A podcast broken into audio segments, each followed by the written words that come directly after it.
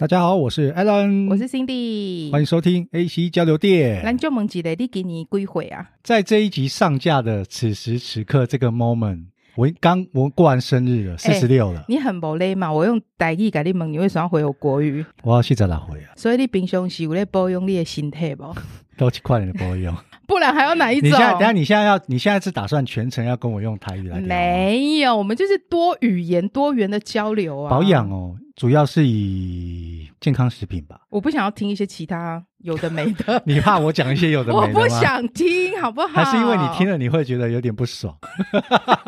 揍你哦！没有啊，你说保养，其实我其实一直之前想要跟你开一个开一个玩笑，要开一集来聊保养。保养什么？男生其实是。外在的皮肤也是需要保养。是啊，啊，你有在保养吗？我有啊，虽然说已经有点年纪了，哦，但是我跟很多同年纪的比起来，我的皮肤状况是比他们好的。但你跟我看比起来呢？废话，你是女的好不好？你还有胶原蛋白，我没有哎，欸。不是啊，这跟男的女的没有关系，这跟年纪跟保养 程度有关系。你看起来讲好。好，安内我改你问哈，嗯，你你会觉得年纪越大，营养流失越快，需要补充一些什么营养吗？二十几岁甚至三十岁的时候，我是一个很铁齿的。你知道摩羯座就是这样，很铁齿。周围朋友不管是在做直销的，或是有人在推荐，嗯、叫在推荐什么营养食品啊、保健产品啊，其实，OK，我表面上是带着微笑，但是呢，你心里真的在想什么？心里面是 嗤之以鼻的。但是吃那有什么屁用？因为对，因为那个时候年轻，后来慢慢过了三十五岁吧，大概到四十岁开始，我就突然发现说，真的哦，一样是在上班。朝九晚五的时候，我的精力可能没有那么充足，所以我后来真的开始吃 B 群。你是只有在上班觉得精力没那么充足，还是 做一些其他事也有觉得精力不充足？这个男生是不会承认的，所以你不用问我。你会补充保养品吗？营养品啊，这么说，就是除了上班吃 B 群之外，到了大概四十岁开始，哎，发现周围的朋友都老花，我是还没有，我就开始也有在吃叶黄素。二宝一开始是没有跟着我吃。你就知道他工工作性质，他他可能一天有十几个小时要看着电脑。他看着我吃着，我跟他说，其实其实我不知道是心理作用，还是说真的是有没有效。反正我就是每天一颗。后来二宝跟着我吃了之后，好像发现真的有吃没吃是有差别的。年纪到了某一个程度之后，可能会需要补充一些营养食品，因为我们都会知道说，最好的营养是来自食物。年纪越大。你吃的东西越少，你也越难可以均衡去摄取到这一些营养。没有啊，真的就吃不多啦。对啊，你吃不多的状态之下，你可能在一样的食量，跟你年轻跟现在你摄取的那个量，还有营养素就有差异。然后流失的也很快，嗯，就像那个溜滑梯一样。讲到这边呢，大家应该心里有底。我们今天有邀请到两位健康达人，是不是？就是营养补充品的健康达人。我们呢，今天非常开心的邀请到健康卓越的叶跟小新。那请叶跟小新跟大家打个招呼。Hello，大家好，我是陈之雅，所以我们都叫你叶，对，或是雅也可以，阿雅。OK，好。那另外一位是，大家好，我是小新。那雅是健康卓越公司的负责人，小新是负责网络行销的部分嘛？那我想问一下，我们健康卓越现在大概成立多久了？如果说主要有在开始运运营的这个阶段的话，就是大概是六到七年的时间。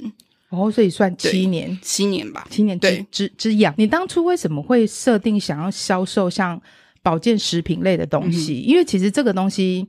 我们会知道市场其实还蛮竞争的，搜寻到哇，保健食品一大堆，所以你当初怎么会想要设定说，我想要呃，公司想要销售像这样子的商品？嗯我自己本身是营养背景的营养师，其实一直都是在这个保健食品的这个业界耕耘大概六七年的时间。其实也也是到三十几岁的时候，刚好呃，可能之前的公司有一些些的变革，觉得哎，说自己的就 push 你出来想要对对对，因为好像也没有回头路了啦。这样算得出来三十几岁六七年，不小心要铺露出年龄，对，没关系没关系，本、呃、本人也真的是不年轻了啦。看起来很年轻，啊，谢谢谢谢。那想问一下小新，就是公司目前是主要是有哪些商品？嗯、我们主要就是益生菌，然后发泡地、叶黄素，对，还有现在比较针对小朋友的维他命 C 粉。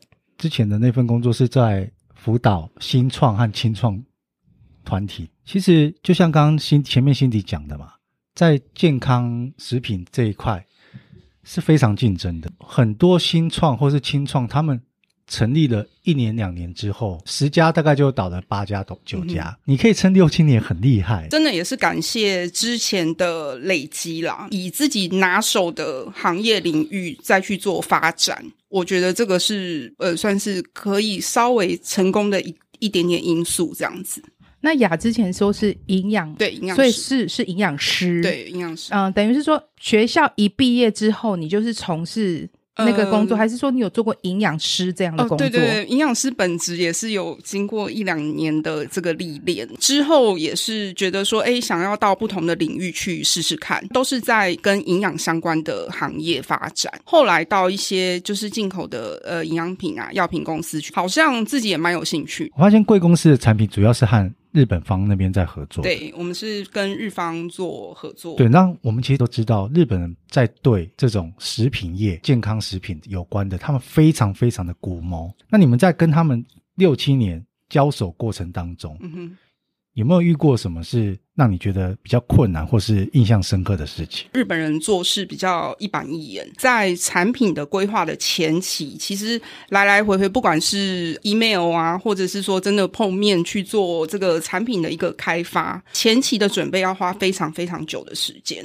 我们时常也碰到我们的客户会质疑我们说：“哎，你们公司怎么就是这一两种产品，就这样能够存活嘛？那为什么你们要研发一个新的产品的推出，花那么久的时间，可能要两年的时间，对，那客户都会觉得说不可思议啦。日本人他不会轻易的去答应你说，哎，什么样子他可以或什么不行，他一定要经过哦深思熟虑，而且是在经历过一个很信任的经济的一个合作的情况下，他才会去跟你合作，或者说跟你长期的去做配合。这句话我听到一个很保守的一个语句 是。经济上的信任，所以有需要做一些什么样子的？没有，对方对方其实也一定也会看看你公司的资本条件好不好。对，可是你需要做什么样子的？比如说证明啊、过程啊，让他能够去有一个信任的条件。呃，我们是进口商，那加上是说我们不是像一般的代理商，比如说代理一个可能知名的品牌，或者是所谓的一个品牌性的商品，我们自己的配方，我们自己的产品去跟日本厂商做合作，从原料的研发。还有说到真正到后面变成一个所谓的完成，这个中间的过程，你都要呃来来回回一直不断的去跟你的日日本的这个厂商去做讨论。那所以在前期的呃资金的投入也好，或者是说保证一个量，就是所谓的订购量，哦、对，其实都是要非常确定的情况。这都是他们。决定要不要真的跟你合作很重要的一个关键，对，没错，就是我要看到你愿意投的金额，愿意下定的量，两万盒算什么？我要你定二十万盒的一个订购量，我才愿意吃得下这个量。对，你当初会想说跟日本设定要跟他们进口，比如说商品啊合作也好，是。没有想过要用台湾的原料吗？呃，这个可能跟我之前的经历也有一些关系，嗯、因为其实之前我主要就是负责找寻这些国外的制造厂，在日本这一块是呃有在经营的，就是你的强项啦。对，对对，所以你一直延续着以前跟日方合作的一个好的模式。对，所以自己成立这个健康卓越公司之后，也想把这样子合作好的模式一起再带进来。是的，是的。哦，对其实这样前期光是。跟日本来来回回，对，然后你还有产品研发，是，其实前面都在烧钱，对不对？是是是，你大概烧了多久？我我到目前为止啦，就是算是得过且，我们这个行业反而是在疫情的这段期间，说真的是有获得小小的。前面三年公司在草创，刚好在疫情这两到三年的时候呢，那他们。有有，我们可以说起死回生吗？就是帮他们补足了一些之前需要回来的金流。因为因为他们的这些产品，说真的，在疫情的时候，是很多人会去上网去搜寻。没错，我跟你说，尤其是一定要分享一下，在疫情的那一段时间，你知道在对岸一直在抢一个什么东西？发泡錠，抢到一个不行诶，而且你知道那时候可能，比如说，假设我们在台湾。我们以前可能真的是，比如说药妆店嘛，你一支真的很便宜，你可能买到一支一百块，真的那时候真的大家都在抢，就像口罩一样，完全抢不到。你一支可能那边八百、一千都有人要买。其实就像雅在说的，在疫情的这一段期间，是大家注意到这种，就是你需要营养性的补充商品的时候，对他们来讲反而是好事。当然，我们是不想要遇到疫情这种事情啊，只是说对你来讲是一个。大家开始重视这件事情的一个很好的一个时间呐、啊。对，那我也想问一个问题，就像我刚刚会问说，为什么不是找台湾的原料，是从跟日本的合作？嗯、主要是因为我知道说，日本对于进口食品啊，尤其是像这种药啊，或是营养食品的东西，你要进口是一个很麻烦、很严格的事情。你在当初做这个引进或是进口的时候，是不是有遇过什么样子的困难？刚刚 Cindy 有提到，像发泡定的部分，我们是跟欧洲捷克做呃合作。Uh -huh. 那其实呃，不管是跟哪个国家合作啦，其实基本上除了要符合当地的卫生法规之外，还要符合台湾食药署的法规。所以你是两关呢？对，其实是两关。我们自己觉得比较痛苦的是说，任何一个食品进口到台湾，台湾都会呃食药署这边都会经过书面的审查跟实际的商品的检查，他就直接抽样，然后直接拿去做化验。我们那时候在疫情的时候有碰碰过，其实我们跟欧洲捷克好不容易在三级警戒那个时候，就是全世界大乱的时候，嗯、飞机啦、船运啦、长荣、华航，可能今天就是说，哎，我我不飞就是不飞了，对，全世界就是停摆啊，对，对啊、那这是非常恐怖的一件事情，嗯、就是你的货就是。诶，原厂好不容易，他们也是大家都是一直之可能重病的情况之下，然后或者是怎么样，也是需要休息啊，或者说工厂也是没有所谓的人力去做生产，货卡在欧洲，捷克也没有一个直飞的航班到台湾，可能就要一直拉货，比如说我们转转到德国啊，转到土耳其啊，转到哪里？临近的地方再去再中转回来台湾，这一趟实在是很不容易啦。您听完到这一段有没有觉得很了不起？你看他撑到六七年，然后中间还有一大段是，觉得他的口袋蛮深的。很辛苦，是因为因为真的帮很多新创、新创他们在辅导的时候，不管你东西再好再棒，钱是最重要的。我我很坦白说，我们就是倾家荡产，就是 真的是拿房子，我就是拿拿家里哎房子啊，或是呃不有形的无形的，我就就去跟银行贷款。我们就是那么义无反顾，就是投下去。因为刚刚 Alan 有提到一个重点，你是一个所谓的新创公司，你毫无任何背景，你你你家里不是所谓的财团的时候，最最麻烦的就是银行完全也不会贷款给你任何一毛钱哦。没错，跟买房子一样，这个是非常现实，抱着豁出去的决心这样子。两位都有创业的经验，像刚刚雅分享了很多自己创业的心得跟故事，小新也有自己的行销公司，所以你也是那个创业家。所以小新在。健康卓越里面，他是负责网络行销，对行销。但是小新自己也有自己的行销公司，公司对，对。所以你的你自己是创立一个行销公司，对，有点不像是大家看到那种行销公司。因为我最刚开始，其实我的背景是我在加拿大教书，那我回台湾之后，你是 teacher，对，我是 teacher，OK。那.我回来之后就到就是政府单位，有点像政府单位工作。那他们就说：“哎、uh -huh. 欸，你是老师，你的讲话能力、文字表述应该。”都很好，那你就去负责铺通路这一块，你就莫名其妙，我莫名其妙被推上去。然后那个时候我要负责的是比较工厂端的，那我完全一个女生，我常常就是拿着保利达什么，然后到工厂，然后跟他说我现在在推这个专案这个计划。对，然后就这样一路下来，差不多三年吧。计划结束就离开嘛。后来就觉得，嗯，好像可以继续合作，就开始在帮工厂做传产转型，也是一个过去的工作经验，给你一个未来创业的一个 idea，对不对？对，因为我那个时候在学，不是就是在那个单位，我想要找一些行销公司，他也不小心讲出来，讲出来，你讲出来，我会帮你。你讲出来没关系，我们会帮你低调，好不好？就 那个时候找一些行销公司合作，但不是我想要的。那种感觉，因为我很了解我的客人是，他是传产，他其实不是要那些什么，然后多少钱打广告那种，他不是，他是要很你深入了解他，然后这个阶段能帮他什么，所以我出来创立的行销公司有点像是，有点像是配速员，就很像跑马拉松的配速员，就是我是跟着你的阶段，跟你说你可以有哪些选择，那你自己选择。这个比喻很特别，你要帮他配速，那也要这家公司对你够信任。他已经洗三年了啊，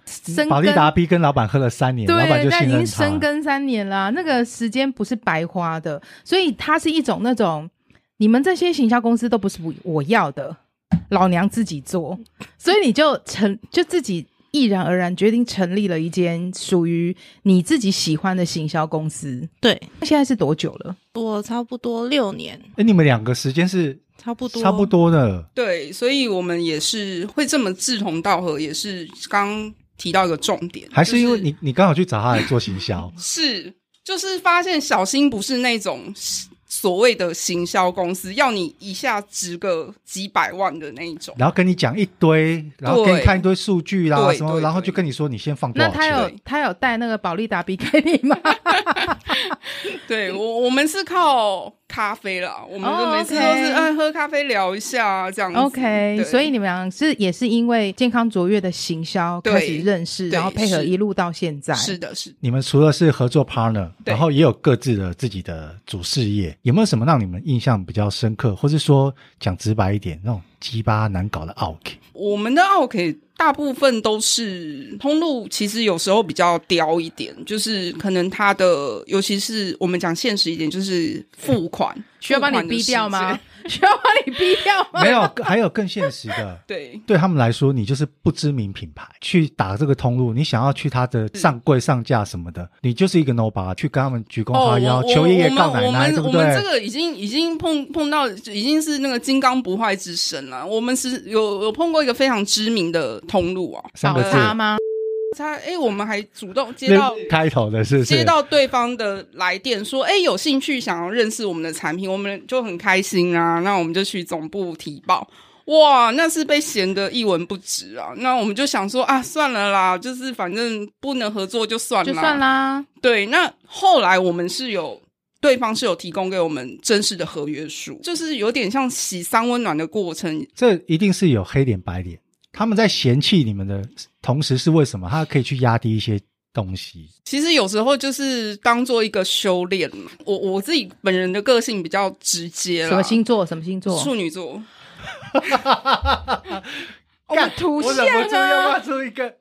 对我们，我我觉得说大家都那么辛苦，然后其实面对的现在的所谓的大公司的采购都很年轻，甚至都比我年轻的，我们会觉得说，哎，这还在用这么老招，就是很迂回的方式啊，或者说，哎，把你嫌得一文不值，就会觉得没意思啦。小新什么星座？射手座，因为小新他是行销的强项，那所以在。呃，我们跟客户提报的时候，他会针对于市场的销售啊等等去做一个比较客观的分析。被客户嫌成这样的时候，也还没开开始合作，小新就会跳出来说：“哦，去打个圆场也好啊，或者说是一个比较第三方的角色。”我懂你，我就是配合演戏的处女座，有时候那个火上来了，给我开题，他不管三七二十一啊，他就是觉得老娘不爽，妈，这算了，不要不要，怎样？然后这时候我们就要说，哎呀，不要这样子啦，对不对？雅的修炼应该比我好很多。没有，我我我相信，这这这我相信雅是这三年也跟客户吵过蛮多架的。你应该已经是 就是被毒打完了之后，有开始比较圆滑。对对对对，真的真的要靠修炼。我也感谢这些通路也好，客户也好，塑造我们更圆融。毕竟做生意真的是老话嘛，就是和气生财啦。行销还没讲啊，我的故事可多着。你随便挑一个两个，你就挑一个六年到现在目前你，猛的你都忘不了客户。算命的，就是他本身不是算命行业哦，他是卖产品，然后请我帮他设计图片啊、官网制作官网，但是要跟着他的流年走，就是包含配色，每一张照片都要倒圆角，倒圆角是几度，都要给算命老师算过。这个案子差不多两执行两年多，过了他的那个流年，他要重算，所以我们整个配色倒圆角的角度全部都要重来一次。哎，这个我光想象我就觉得这钱有够他妈难赚哎！会不会连字体都要？对对，就是整个砍掉重练的意思。我靠！等下，所以最后是 final 就收一份钱吗？没有想到有这种事情发生。好，我们处女座是有修炼的人，要要深呼吸。我有，我有，我有吞进去。如果是你跟雅，你们两个直接就不接了。他的产品的价格怎么定？是有一种那种人家算命都会有一个中那个不知道什么一个尖尖的，然后他会写数字在桌上，摆到哪一个，他就是要打几折。所以他每一个产品完全不符合我们行销逻辑。所以今天我如果是客户，我在我要买这个产品。是不是有点、哦、有点像水滴水晶水晶吊坠转转转，然后它会嗯对，所以它每一个产品的利润的结构完全不一样。它现在还有在市场上吗？它还在什么区？嗯，在桃园。哦，好啦，离我有点远，男的女的？女的，但是她网络上有做哦，祝她幸福。现在再拉回来，就是说，其实健康卓越，我们刚一开始的时候有提到说，商品主要是益生菌啊、发泡定啊、维他命 C 粉啊、叶黄素等等的。我目前最有兴趣的叫做叶黄素。叶黄素我们都知道说，它其实最主要就是保护眼睛啊。反正我要把 Jubo 后要讲要吃叶黄素，可是其实真正吃叶黄素是在。对眼睛保护是什么作用？主要是针对于我们眼眼睛视网膜的黄斑部去做一个预防，跟去做一个补充。那当然，我们眼睛的主要的区块跟功能有非常多，所以其实当然。我们只靠叶黄素的一个营养的日常的补充，其实它是可以的，但是它不是全能，或者是说，哎，我我眼睛有什么问题，吃叶黄素就好，这个是一个错误的观念。其实叶黄素需要靠食物去做摄取。其实常见的像一些比较深绿色的蔬菜啊，什么呃绿花野菜啊，或者是菠菜啊，其实它本身含的叶黄素就蛮高的，不是只有胡萝卜吧？而不是胡萝卜，因为它算是类胡萝卜素家族其中一个成员。最近在电视上、YouTube 上会有个广告，是就倒出一大堆、一大桌的胡萝卜，然后再告诉你说，我们用这么多的胡萝卜去萃取一点点的叶黄素，所以大家会，而且大家的印象就是，我叶黄素好像就等于胡萝卜。所以这应该是严格来说，它还是呃不太一样的东西。那市面上其实有很多不同的叶黄素，很多不同类型的，比如说什么游离型、酯化型，加什么花，加什么金盏花，对，加什么。因为我自己之前要买的时候，我会看什么金盏花、胡萝卜，然后玉米素，对，加很多东西，就有不同型。我就不知道说我到底要挑哪一个。对，所以这么多的类型，越多类型。就越难让我们可以选择。我们想要听听。营养师背景专业的意见告诉我们说，其实叶黄素怎么选才是比较适合自己的？嗯、呃，其实叶黄素它主要刚刚有提到什么样子的形态？叶黄素本身来说，它是一个脂溶性的一个成分。市面上大部分会看到有像是酯化型或者是游离型。其实这个只是说它的呃每一种原料品牌的原料，它可能有一些不同的专利去做处理，让身体比较好吸收。有些人他觉得酯化型比较好，那有游离性比较好，其实都无所谓，主要还是在看说你吃的剂量是多少，添加什么会不会真的也是有影响？嗯、比如说我们刚刚讲的什么素啊，什么花啊。我认为说影响不大啦。其实因为大家的配方来说的话，其实呃基本款都差不多，就是叶黄素多少，然后搭配什么玉米黄素啊，或者是其他的花青素，其实还是看说呃叶黄素你一天摄取的剂量。比如说以成人好了，就是是。成人一天摄取三十毫克，是不是？其实我买过很多款的，大部分都是以三十 mg，是不是？那个叫什么毫克？毫克对，三十毫克为主。固定的剂量是已经有一个统一的标准，还是说是有研究真的摄取到这个剂量就够？呃，其实以目前法规来说的话，我们一天呐、啊、最高的一个摄取上限是三十毫克，三十毫克等于说是一个法规最高的一个添加剂量。那其实一般我们的建议摄取量，就比如说，哎，吃多少啊，就就已经 OK 的话，其实一一般正常的大家一个通俗的一个摄取量的话，我们是建议是大概是六到十毫克，其实就蛮足够的，因为我们毕竟还会从一般的刚刚所谓的天然的食物。去摄取到呃天然来源的叶黄素，所以一般的大家的如果说真的要摄取的话，就是大概抓六到十毫克，其实就你是说一个成人一天其实大概六到十毫克就足够，对，但是三十毫克是法规上限的摄取量，上限摄取哦，所以其实真的不用吃到。对，那一般其实因为像目前食药署它没有去定一个说，哎，叶黄素不像维生素 B one 啊，或是 B two 一个建议的每日摄取量，目前我们台湾是还没有做相关的一些规范。对，那不过以一个就是所有国际的一个通则啦，大部分都是建议一个成人就是六到十毫克，其实就蛮足够，哦，就足够了。对，对老师，老师，我还有问题，哦，请说，请说。我的脑中一直有一个。叶黄素不能在傍晚以后吃的这种印象跟观念，嗯，有这个说法，或者是这只是一个乡野传说？其实我觉得这个比较是一个都市传闻，嗯，应该要依照每个人他的一个生活形态去做调整。其实如果说像一般人是朝九晚五的话，那你就是在固定的时间，比如说，哎，吃完早餐以后，那你就是补充。那就是固定规律的补充。那有些人他是上夜班的时间，或者是说，诶，他夜晚是活活动的比较比较常态的话，嗯，那他就是夜晚，比如说，诶，吃吃完他起床的第一顿，比如说可能是九点十点，他夜晚开始要工作的时候，那他就是晚餐之后开始吃。两颗叶黄素。那我可以朝九晚五的人，我早上上班对不对？那我可以下午五点吃吗？呃，可以啊，可以啊。所以它就是没有一个规定的时间，只要是你固定那个时间就好。其实如果说你不固定也无妨，就有些人因为他可能真的很忙，他可能诶一下子会在外面跑客户啊，或者说做一些什么事情，那一下子可能又要到别的地方，这样子的人的话，只要他每天持续，我们还是建议说，不管任何一种保健品。都是需要说，哎，你要持续吃一段时间，不要说，哎，吃了两三天，哎，忘记了就不吃，然后又又不吃了。建议都是说，哎，一天可以固定的，不管是固定的呃时间、时间或者固定的量，对，就是持续的去做一个使用。那叶黄素有没有那种嗯，吃饱前或是吃饱后，还是吃饱中去补充，还是都可以？呃，因为刚刚有提到，就是它的原样态，它是一种类胡萝卜素，它是一种脂溶性的成分，所以我们是建议说，哎，你可以饭后再去吃，我饭后的时候吃会比较。让它的对，让它的不管是吸收也好，就是它会比较适合，不是说空腹就绝对不行，也没有。你要空腹吃，因为它也不是药嘛，对，它就是像食品的一种。我都是空腹吃诶、欸，我每天起床刷刷牙完之后就比较养生嘛，我都 我第一杯水都是喝温水，五百 CC，我在喝的时候就顺便叶黄素和利他命。我就直接空腹下去。对啊，你好意思跟我说“养生”两个字？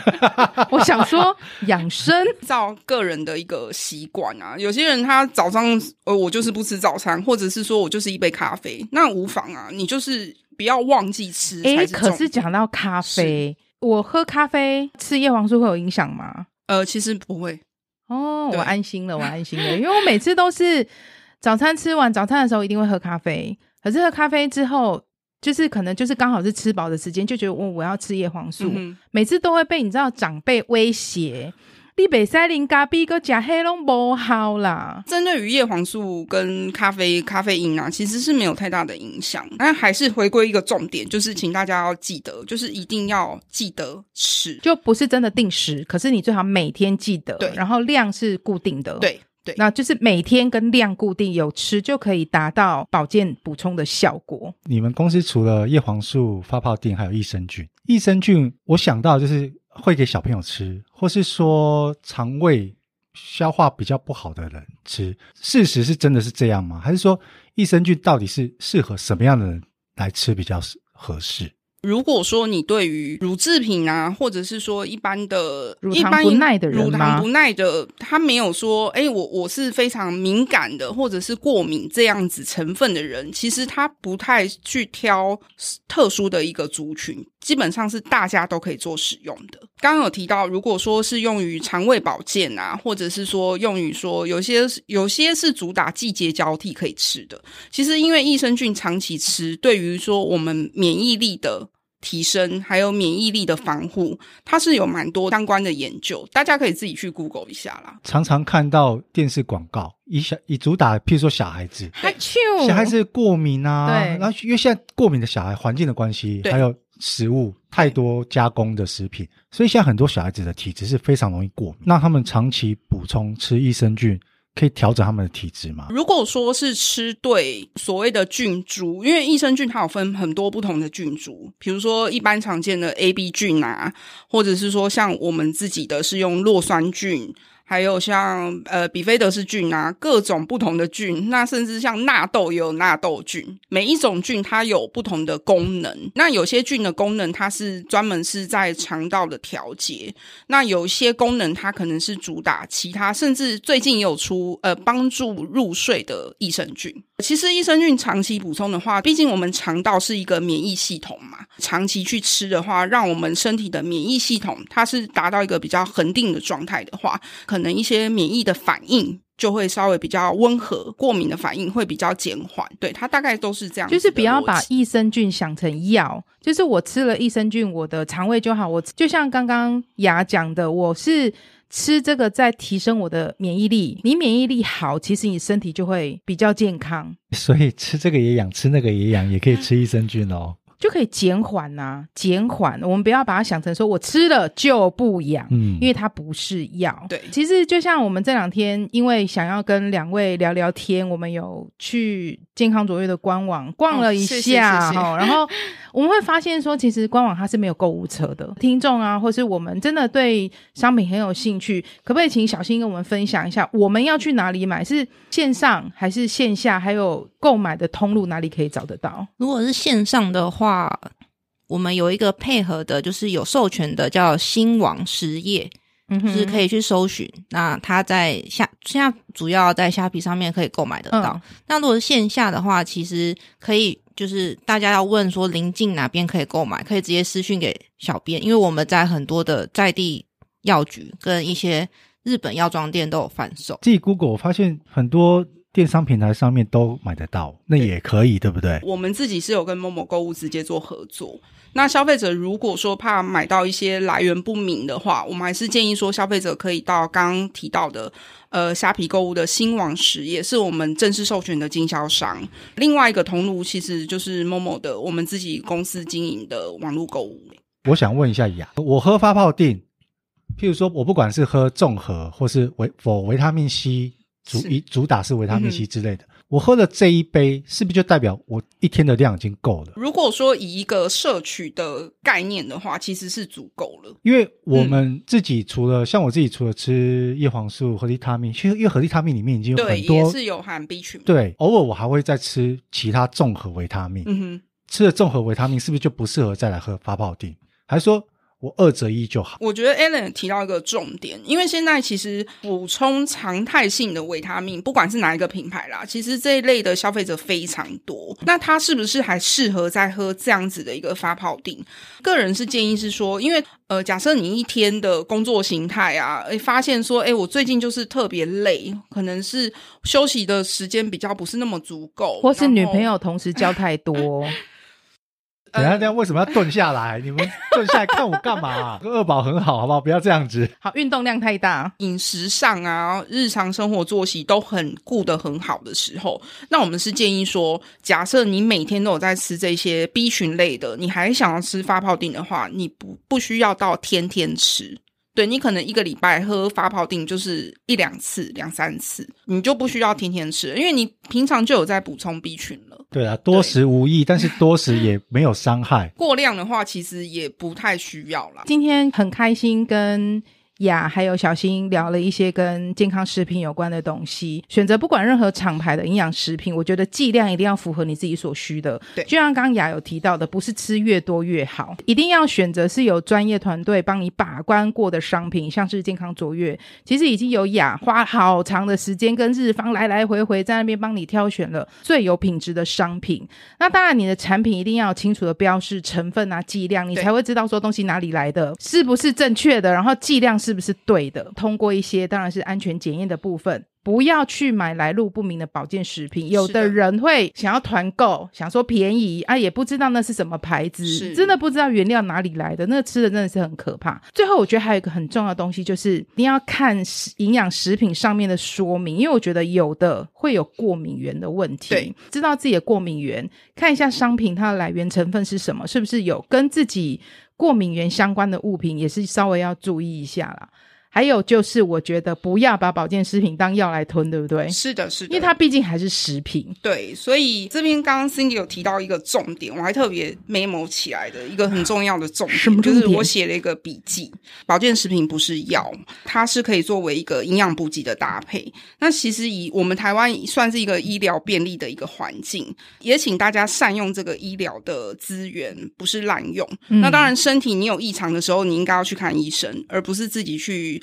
吃保健食品啊，或者说吃一些成药，乱七八糟乱吃，对，这个是一个大家需要建立的一个很好的一个观念。我们也不要把保健食品当做是百分之百的来源。我觉得我好像吃了这个我就健康，但其实我的饮食乱七八糟，那这样根本就没有，这，这样就没有用。是的，是的。所以你还是要均衡一下。好，那我们今天非常开心邀请到健康卓越的雅还有小新来跟我们聊聊天。那今天分享很多我个人觉得是蛮重要健康科普的知识，要让大家正确的去使用。保健食品哦，不是药品。好，非常谢谢两位，也欢迎下次再来跟我们聊聊天。好的，谢谢大家。今天谢谢大家收听，我们下次见，拜拜，拜拜。